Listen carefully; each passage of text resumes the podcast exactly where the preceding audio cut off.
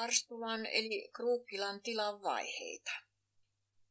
Suomen valtion arkistossa löytyvien tilien mukaan tehdyssä luettelossa numero 130. Pohjois-Hämeen erämaa-kappaleista vuosina 1553-54 mainitaan Sääksmäen pitäjän eräalueiden kohdalla erämaa nimeltä Kookel Ääremark. Sen omistivat silloin Henderson Roukon kylästä ja Claire Johans Johnson samasta kylästä, kumpikin yhden miehen osan. Heiltä se siirtyi Paavaliin Niilon pojalle vuonna 1562.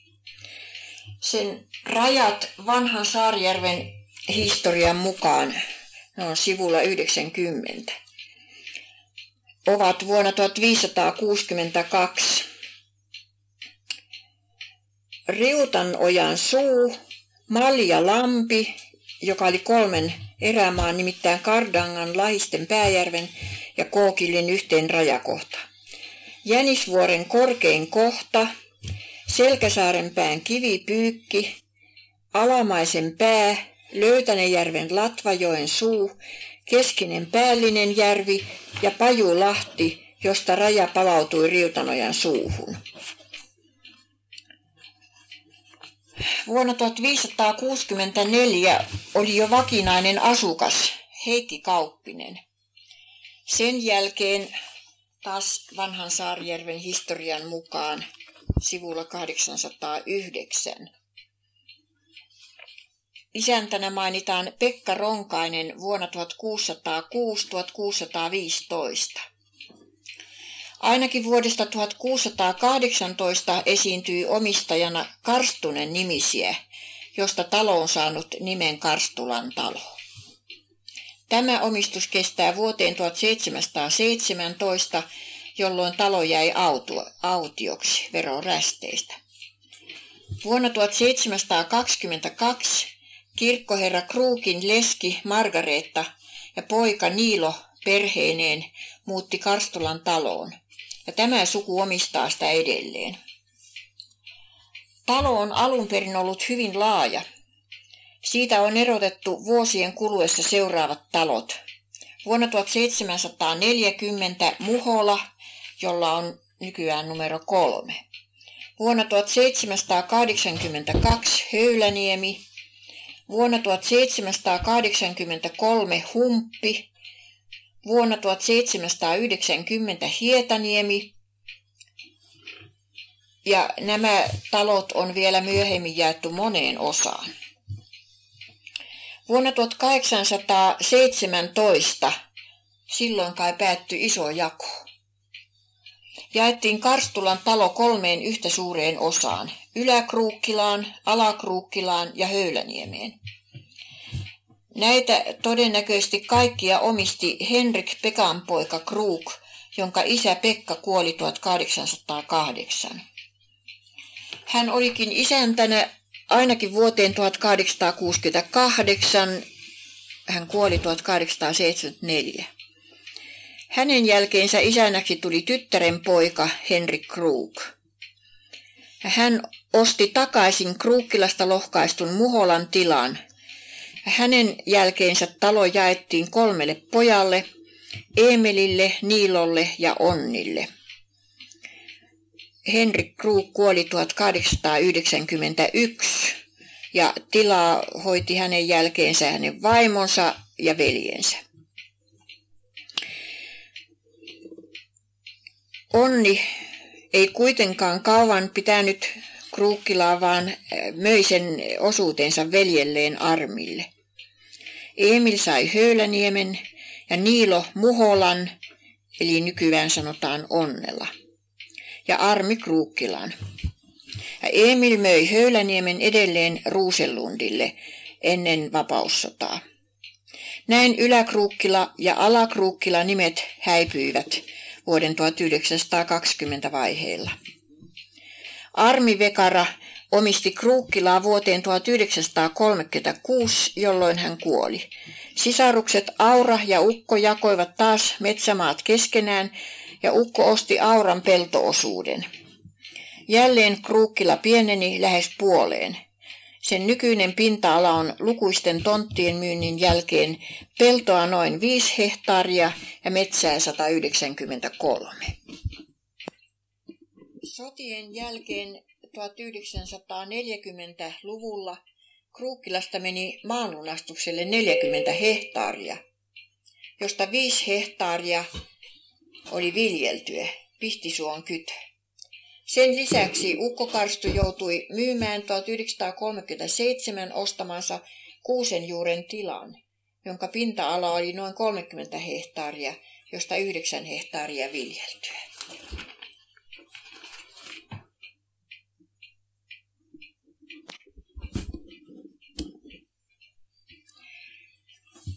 Tietoja Kruukkien ajan isänistä ja emänistä.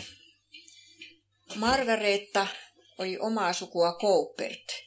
Syntymäaikaansa ei tiedetä. Hän oli naimisissa Nils Benjamin poika Kruukin kanssa, joka oli ensin eskadronan saarnaajana Karjalan rakuunoissa, mutta vuonna 1704 hänet määrättiin Kaarle 12 valtakirjalla Saarijärven kirkkoherraksi. Hänellä ja Margaretalla oli ainakin viisi poikaa ja tytär. Niilo kuoli vuonna 1722, jolloin Margaretta muutti asumaan Saarijärven Pääjärven kylässä autiona olevan, olevaan Karstulan taloon poikansa Niilon ja tämän perheen kanssa.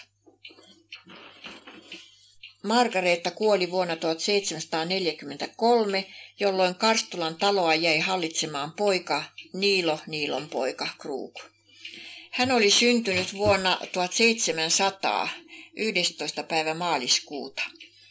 Ja hän oli naimisissa Saarijärven kappalaisen Henrik Silanderin tyttären Marian kanssa, syntynyt 16.4.1701.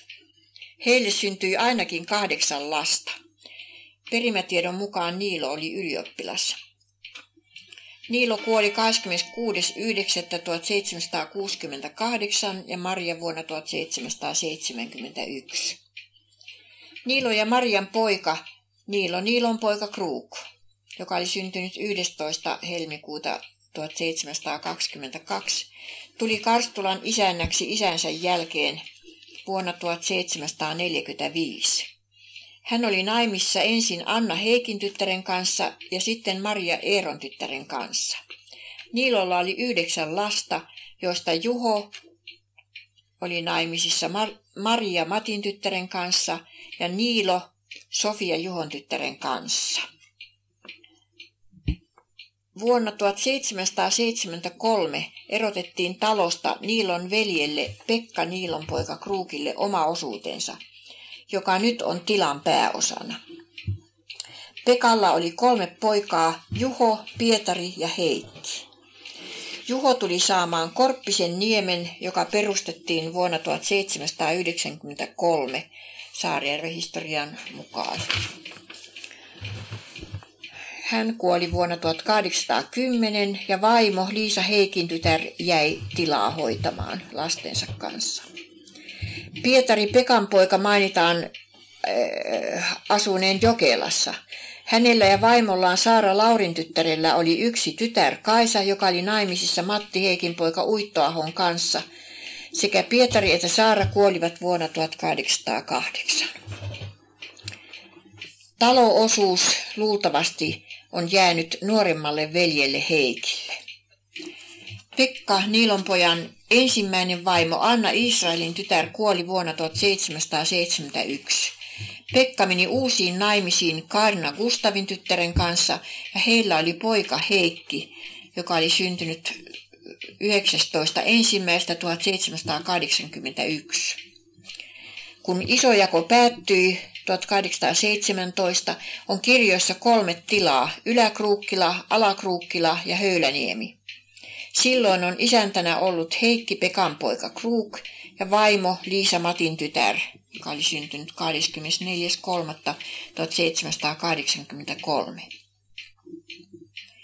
Heikistä on jo muistitietoa tallella. Hän asui vanhassa rakennuksessa. Heikillä ja Liisalla oli lapset Karl Henrik, Maria Lovisa ja Anna Elisabeth. Kun poika kuoli pienenä, niin tyttärien miehet tulivat Kruukkilaan. He olivat veljekset Elias ja Matti Möttönen. Maria ja Elias vihittiin 19.1.1838 ja Anna-Liisa ja Matti 7.7.1846. Anna-Liisa kuoli vuoden kuluttua 20. päivä heinäkuuta 1847 ja Matti muutti takaisin Möttölään. Elias jäi taloon ja heille syntyi yhdeksän lasta, joista kaksi tytärtä kuoli pieninä. Kaksi tytärtä meni naimisiin Takkalan veljesten kanssa, yksi kauppias Backmanin kanssa, yksi Helena meni naimisiin Tobias Flinkmanin kanssa ja he muuttivat Amerikkaan. Pojista yksi kuoli pienenä, mutta kaksi, Henrik ja Viktor, pantiin kouluun, kun Jyväskylään tuli suomenkielinen yläalkeiskoulu. Henrik oli toisen vuosikurssin oppilas, mutta kun hänen isänsä kuoli 1868, joutui hän lopettamaan koulun käytinsä ja alkoi vaarinsa kanssa hoitaa kotitilaa. Heikin isä Elias Möttönen oli tarmokas mies, mutta vanha Heikki oli vielä sinnikkäämpi. Vävyn oli otettava vaimon sukunimi Kruuk, ettei nimi häviä. Vävy alkoi rakentaa uutta päärakennusta, mutta appi ei siitä pitänyt, niinpä vävystä ei koskaan tullut Krukkilan isäntää. Elias hoiti kuitenkin yhteisiä asioita, oli kirkkovärtti ja kunnan esimies, jopa edusmies talonpoikaissäädyssä vuoden 1867 valtiopäivillä. Tämä toimekas vävy kuoli lavan tautiin vuonna 1868. Vaimo Maria Loviisa kuoli vuotta myöhemmin 1869 samaan tautiin. Molemmat ovat haudattuna Vetkankannan hautausmaahan. Kuten edellä mainittiin, tuli Henrik koulusta kotitilaa hoitamaan. Henrik oli syntynyt 21.12.1846.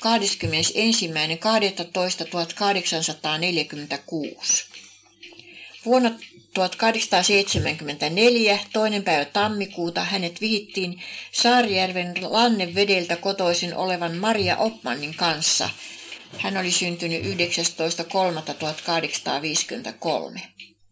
Kerrotaan, että Maria oli tullut tyttärien kapioita ompelemaan. Näppärä ja vilkas kun oli, niin nuori isäntä otti hänet emännäkseen.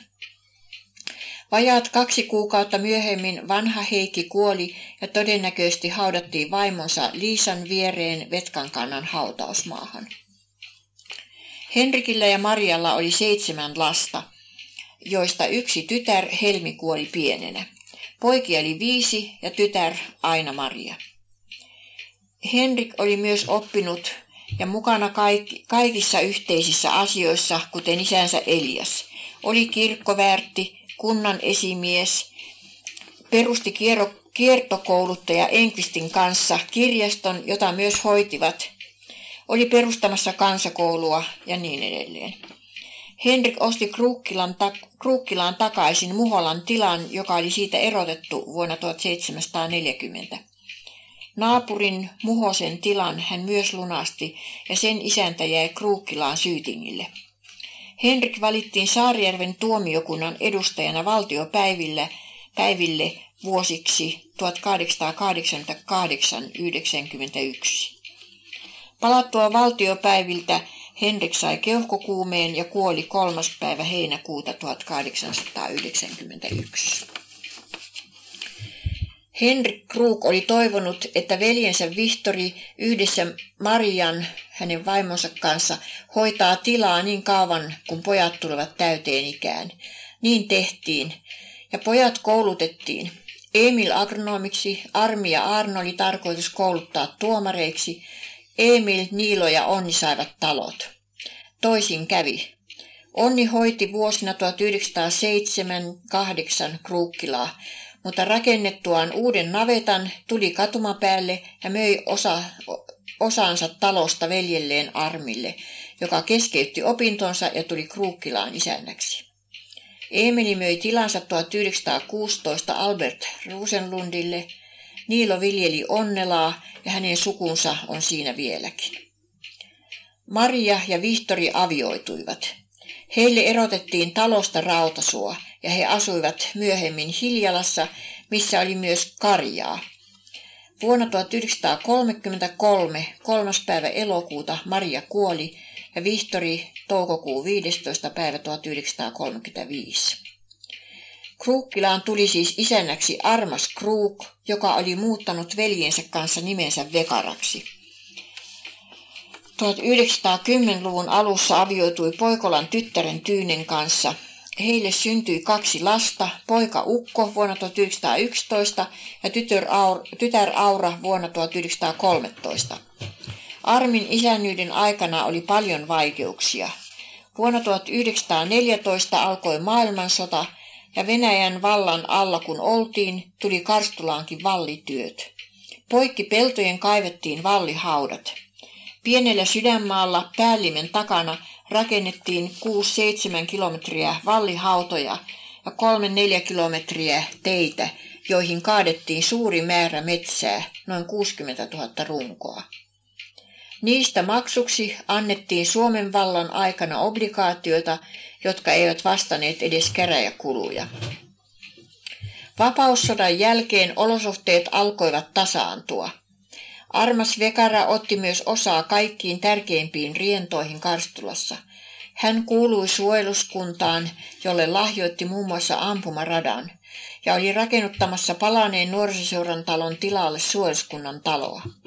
Kivaan toimintaan hän osallistui samoin kunnan luottamustoimiin valtuuston puheenjohtajanakin. Hänen aikanaan pidettiin käräjät Kruukkilassa useita vuosia. Tyyni emäntä ruokki tuomarit ja asianajajat, jopa tarjosi yösijankin joillekin, tietysti maksua vastaan. Metsästys ja kalastus olivat Armas Vekaran perinteisiä harrastuksia – Kalastusmatkalla hän kuolikin saatuaan sairauskohtauksen veneessä 26.8.1936.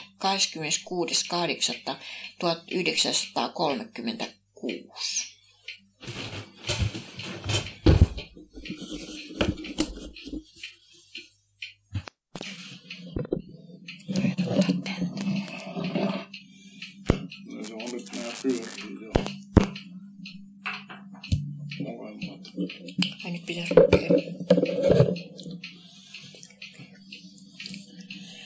Hänen jälkeensä tila jaettiin pojan ja tyttären kesken niin, että Ukko Vekara, nykyinen Karstu, osti Auran osuuden pelloista ja metsämaa jaettiin. Ukko on ollut toiseksi pisimmän ajan Kruukkilan isäntänä, sillä tänä syksynä hän tuli olleeksi 44 vuotta Kruukkilan asiainhoitajana. Vain Henrik Kruuk vanhempi, vanha ruukki, joka tuli isännäksi Pekan kuoltua vuonna 1808, oli pitempään. Hän oli ehkä kuolemaansa asti isäntänä, siis vuoteen 1874 tai ainakin vuoteen 1868. Ukko Karstu on paitsi, että hän osallistui molempiin sotiin 1939-44, ottanut osaa paikallisiin rientoihin, Kivaan, suojeluskuntaan, sen torvisoittokuntaan, kuoroihin, aseveliyhdistykseen, reserviupseereihin, leijoniin, Karstula seuraan, puheenjohtajanakin, riistanhoitoyhdistykseen, Karstulan metsästys- ja ampumaseuraan, maataloustuottajiin ja osuuskaupan hallitukseen. Hän oli hallituksen jäsen vuosina 51-55 ja se muutettiin johtokunnaksi, niin johtokunnassa vuosina 56-78. Osuusmeirin hallitukseen, kansallisseuraan, Keski-Suomen valoon tilintarkastajana, seurakunnan tilintarkastajana, säästöpankin isännistönä ja sen puheenjohtajanakin ja niin edelleen. Sitä paitsi hän on vuodesta 1946 kuulunut kunnan valtuustoon. Hän oli valtuuston jäsen vuodesta 1946 vuoteen 1976 ja valtuuston puheenjohtajana vuonna 1948 ja 58-61. Kunnallislautakunnan puheenjohtajana hän oli vuonna 1948. Kunnan hallituksessa hän oli vuosina 1949-72, josta puheenjohtajana 1949-54 ja varapuheenjohtajana 55-57. Sitä paitsi hän on ollut kunnan metsälautakunnan jäsenenä, kansanhuoltolautakunnan puheenjohtajana sotien jälkeen 47-49, yhteisten laitosten toimikunnan jäsenenä, metsänhoitotoimikunnan jäsenenä, Karstunan seudun kuntainliiton liittovaltuuston jäsenenä vuodesta 1957 vuoteen 80. Kiinteän ja kirtaimen omaisuuden tarkastajana, matkailulautakunnan jäsenenä, kirkonkylän maanjakotoimitusten uskottuna miehenä, taksoituslautakunnan kokoonkutsujana, rakennuslautakunnan puheenjohtajana, Jokela ja Peltoniemen tilojen hoitotoimikunnan jäsenenä, teollistamislautakunnan jäsenenä, kantakirjaston johtokunnan jäsenenä ja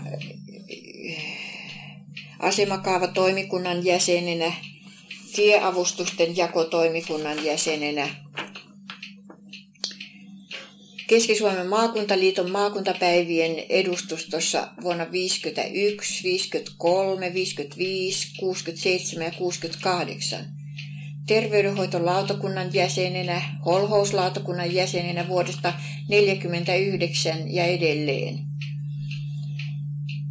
Kunnan teiden tiehoitokunnan jäsenenä, Kirkonkylän koulun rakennustoimikunnan jäsenenä vuosina 55-59 keskusvaalilautakunnan jäsenenä, kunnalliskodin johtokunnan jäsenenä, Suursaarijärven historiatoimikunnan jäsenenä vuonna 1965, liikennetoimikunnan jäsenenä ja kunnan edustajana kutsunnoissa vuosina 68 ja 76.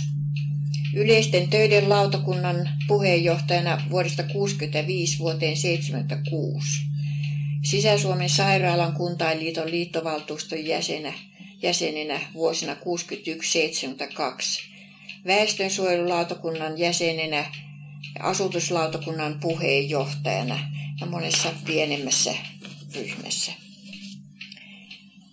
Kruukkilan tilaa hän on hoitanut Siinä on ollut karjaa ja maanviljelystä ja metsiä on hoidettu.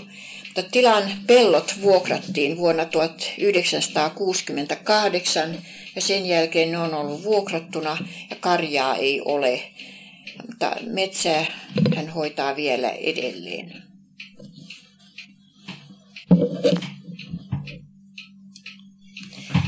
Valtiopäivämies Henrik Kruukin kuoleman jälkeen Kruukkilaa hoiti hänen veljensä Vihtori Karstu. Ja hänen aikanaan oli vielä Kruukkilassa 20 torppaa. Ja näistä hän on tehnyt muistiinpanoja, joista osa on säilynyt. Muun muassa siellä on yksi konsepti vuokrakontrahdista, jossa on tällainen sanamuoto. Vuokra-aika 50 vuotta. Viljelykset ilman maksua jäädä taloon. Huoneet saa pitää itse, polttopuita ei muita maassa olevia puita. Rakennusaineita ei myönnetä, aita puita talon maalta. Vero 40 markkaa, käsirahaa 200 markkaa kuukauden kuluessa. Loppu saa jäädä velaksi joko takausta tai muuta luottamusta vastaan. Tässä ei ole allekirjoituksia, että se on vain joku konsepti. Sitten hänellä on sellainen kirja, mistä on lueteltu näitä torppareita ja niiden velvollisuuksia. Ja tällaiset torpparit ovat olleet vuonna 1891. Torpparien velvollisuudet taloa kohtaan Karstulassa heinäkuun 9. päivä 1891. Jokelan torppa, lautamies Christian Veselius – Torpparin tulee tehdä taloon yksi miehen päivätyö hevosen kanssa viikossa omin ruokineen. Toiseksi olla kaksi viikkoa heinässä ja kaksi viikkoa leikkuussa omin ruokineen vuodesta 1888 alkaen. Kolmanneksi olla mies ja hevonen maantien teossa omine ruokineen. Muistatko sinä tätä Kristian Veseliusta vielä? On kuollut tietysti niin aikaisin. Kristian Veseliuksen pojan muistat? No se on se Viljan, se, joka oli poliisina. Joo, hän oli poliisina Karstulassa pidemmän aikaa. Tämä oli siis Jokelan torpasta. Jokela oli Kruukkilan torppa. Toinen torppa oli Mäkelä ja se on ollut Muholan torppa. Se, sitä torppaa viljeli Kaappo Masaliin. Torpparin tulee tehdä taloon yksi miehen ja hevosen päivätyö viikossa omin ruokineen. Yksi viikko heinässä talon ruuvassa ja olla syksyn ja keväin mies ja hevonen maantien teossa omin ruokineen. Kukahan tämä Kaappo Masaliin oli? Ei, ei tunneta jälkeläisiä. Sitten oli Rantalan torppa. Vuokraaja Juho Noronen. Torpparin tulee tehdä veroa taloon 30. Se on vähän huonosti. Aholan, Aholan torppa Kalle Halttunen. Torpparin tulee tehdä taloon yksi miehen päivätyö viikossa omin ruokineen, yksi viikko heinässä omin ruokineen ja yksi viikko leikkuussa ja kymmenen hevostyöpäivää, nimittäin viisi kesällä ja viisi talvella. Nämä on olleet molemmat Muholan torppia. Tämä Juho Noronen, siitähän sä muistat. Jani Krug.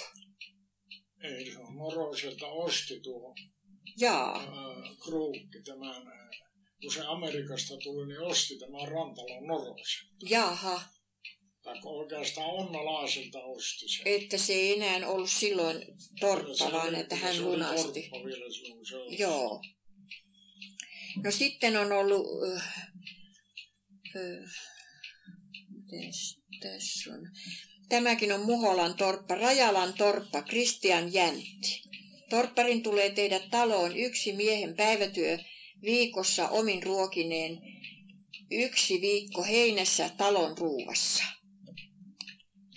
No sitten on Limon torppa, Kalle Viitanen. Torpparina tulee tehdä taloon yhdeksän päivää heinässä, yhdeksän päivää leikkuineen talon ruuassa.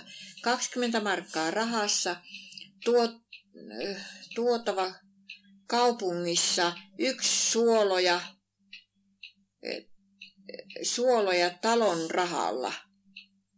No niin, se tar- tarkoittaa, että yksi kaupunkimatka varmasti tehtävä suolan ostoja varten. Tämä on Limon, Limon torppa, joka on ollut kanssa Muholan torppia. Sitten on Kivikon torppa Elias Oikari. Maksaa 30 markkaa rahassa. Siinä ei tarvitse tehdä töitä, joka pystyy maksamaan rahassa. Ruusellund maksaa kydön vuokraa kaksi viikkoa työtä yhden talon ruuvassa, toisen omassa ruuvassa, heinä- ja leikkuu aikana. Tähän ei ollut varsinaista torppa, tässä on ollut kytön vuokralla. Sitten Lehtiniemen torppa on ollut Kruukkilan torppia. Torpparina Juho Humppi. Yksi päivä työtä viikossa talon ruuvassa, olla maantien teossa mies ja hevonen syksyn kevään.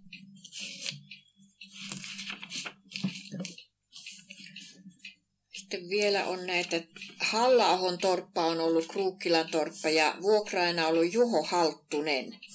Kolme viikkoa yhteensä heinässä ja leikkuussa. Taneli Kruuk maksaa rahalla. Onkohan tämä samalla, samassa torpassa sitten ollut? Heinäjoki, Taavetti Kruuk ja Heikki maksaa rahassa 35 markkaa. Tämä Heikki voi olla tuon Taavetin seuraaja. Heinäjoen torppa on kanssa Kruukkilan torppia.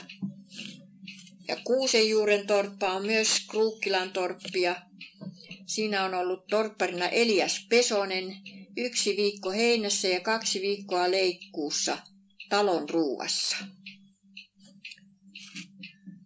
Ja sitten täällä on vielä Erämäen torppa. Erämäen torppa on ollut Muholan torppia. Elias Hertel, 30 markkaa. Ja vuosi alkaa ensimmäinen päivä marraskuuta. Yksi päivä ominen ruokineen, yksi viikko heinä ja yksi viikko leikkuu aikana talon ruuvassa, mies ja hevonen syksyn kevään maantien teossa. Tässä. Täällä vielä on. Loukkukangas Heikki. Tässä on viiva, että mikä Heikki tämä on ollut. Ja yksi päivä viikossa talon ruuassa. Näitä torppia on ollut sitä paitsi Harjula, Salomon Hakkarainen, se on ollut Muhosen torppa, Kurkiniemi, Taneli Kruukin ja se on ollut Kruukkilan torppa. Ja sitten on ollut Pitkä järvi, Heikki Minkkinen, se on ollut Kruukkilan torppa. Ja Purola, Juho Valkman, se on ollut Muolan torppa. Ja Haapala, Seppäristo, Muholan torppa. Lähe Aho, Matti Tamminen, se on Muholan torppa. Tuo oli kai tuo Ahola, Heikki Ahonen, se oli Muholan torppa. Nämä on ollut, nämä 20 oli varsinaisesti näitä torppia. Niitä mäkitupalaisia? Mäkitupalaisia on tässä lueteltu ja niillä on, se on tarkoittanut tietysti sitä, että siinä ei ole muuta kuin semmoinen pieni puutarha maa. Ja täällä on näitä lueteltu.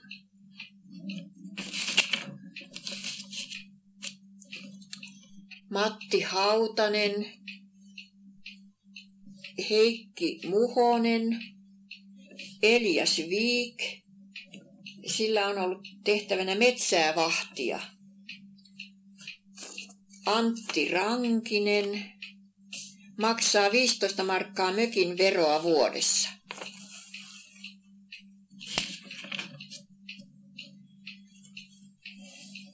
Seppä, Sepän mökki Lahtinen veroa 40 markkaa. Matti Noponen kahdeksan viikkoa kesällä hevosen kanssa talon ruuassa.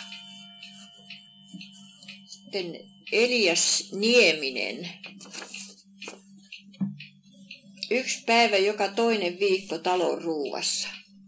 Mäkitupalainen Ville Möttönen yksi viikko heinässä ja yksi viikko leikkuussa.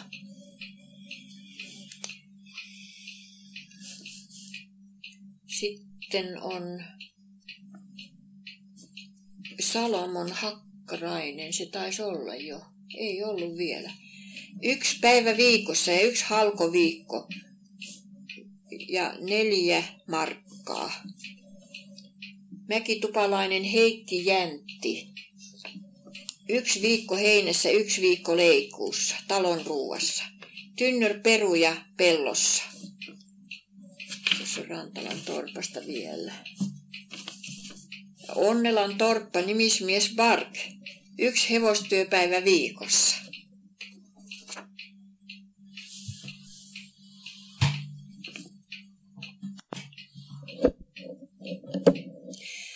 Paitsi torppareita, talossa oli palkollisia. Ainakin vuodesta 1889 käytettiin nimitystä isäntärenki joka oli William Veselius siihen aikaan. Mutta sitten näistä käytettiin miehistäkin nimeä vaan, että palvelijat vuodelle 1886. Antti Honkonen, hän oli määrätty rahapalkka 210 markkaa ja saappaat vuodessa. Risto Krug, 150 markkaa ja saappaat vuodessa. Jonni Veselius, 100 markkaa, saappaat ja kesävaatteet. Heikki Stuur 35 markkaa, saappaat ja kesävaatteet. Manne Opman 100 markkaa ja vaatetta. Ja Vihtori Muhonen 125 markkaa. Ja Piiat oli silloin sitten Iida Eliaan tytär 10 markkaa ja 2 markkaa pestirahaa. Maria Varis 65 markkaa ja 2 markkaa pestirahaa. Miina Äijälä 60 markkaa ilman pestittä. Leena Humpi 30 markkaa, Pesti markka 50 penniä. Sitten tässä on vielä palvelijat vuodet 1887. Matti Alteen 165 markkaa saappaat, Vihtori Muhonen 200 markkaa, Heikki Stuur 55 markkaa, Manne Opman 140 markkaa, Heikki Pasanen 80 markkaa. Ja Piiat Selma Tarvainen 60 markkaa, Leena Humppi 45 markkaa, Miina Paananen 50 markkaa, Leena Riekko 50 markkaa. Sitten palvelijat vuodelle 1888. Renki Heikki Rasi 220 markkaa, Juho Raikula 95 markkaa, Heikki Pasanen 120 markkaa, Heikki Knall 45 markkaa, Mikko Honkonen 155 markkaa. Piiat, näistä ei ollutkaan luetteloa, mutta minä olen arvannut, kun se on siinä samassa yhteydessä. Emma Takanen, Miina Äijälä, Mari, Maria Poikonen, Emma Krug. Niillä on ollut ainakin jonkinlainen tili siinä tilikirjassa. Sitten palvelijat vuodelle 1889. Renki Matti Liimatainen 200 markkaa ja kesävaatteet. Vihtori Muhonen.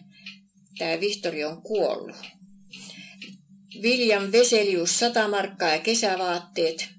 Heikki Stuur 60 markkaa ja kesävaatteet. Juho Oinonen 25 markkaa ja kesävaatteet, Kalle Lindholm 170 markkaa ja kesäsaappaat. Ja piiat Stiina Hertel, Emma Takanen, Miina Äijälä, Maria Poikonen. Nehän onkin samat kuin tuossa edellä. Ja palvelijat vuodelle, todennäköisesti vuodelle 1890. Se kai vuosiluku puuttuu, mutta se on siinä järjestyksessä, niin tämä on varmaan vuodelle 1890. Rengit Matti Liimatainen 220 markkaa ja kesäsaappaat. Erik Liimatainen 170 markkaa ja kesäsaappaat. Yksi viikko, varmaan omaa aikaa tarkoittaa.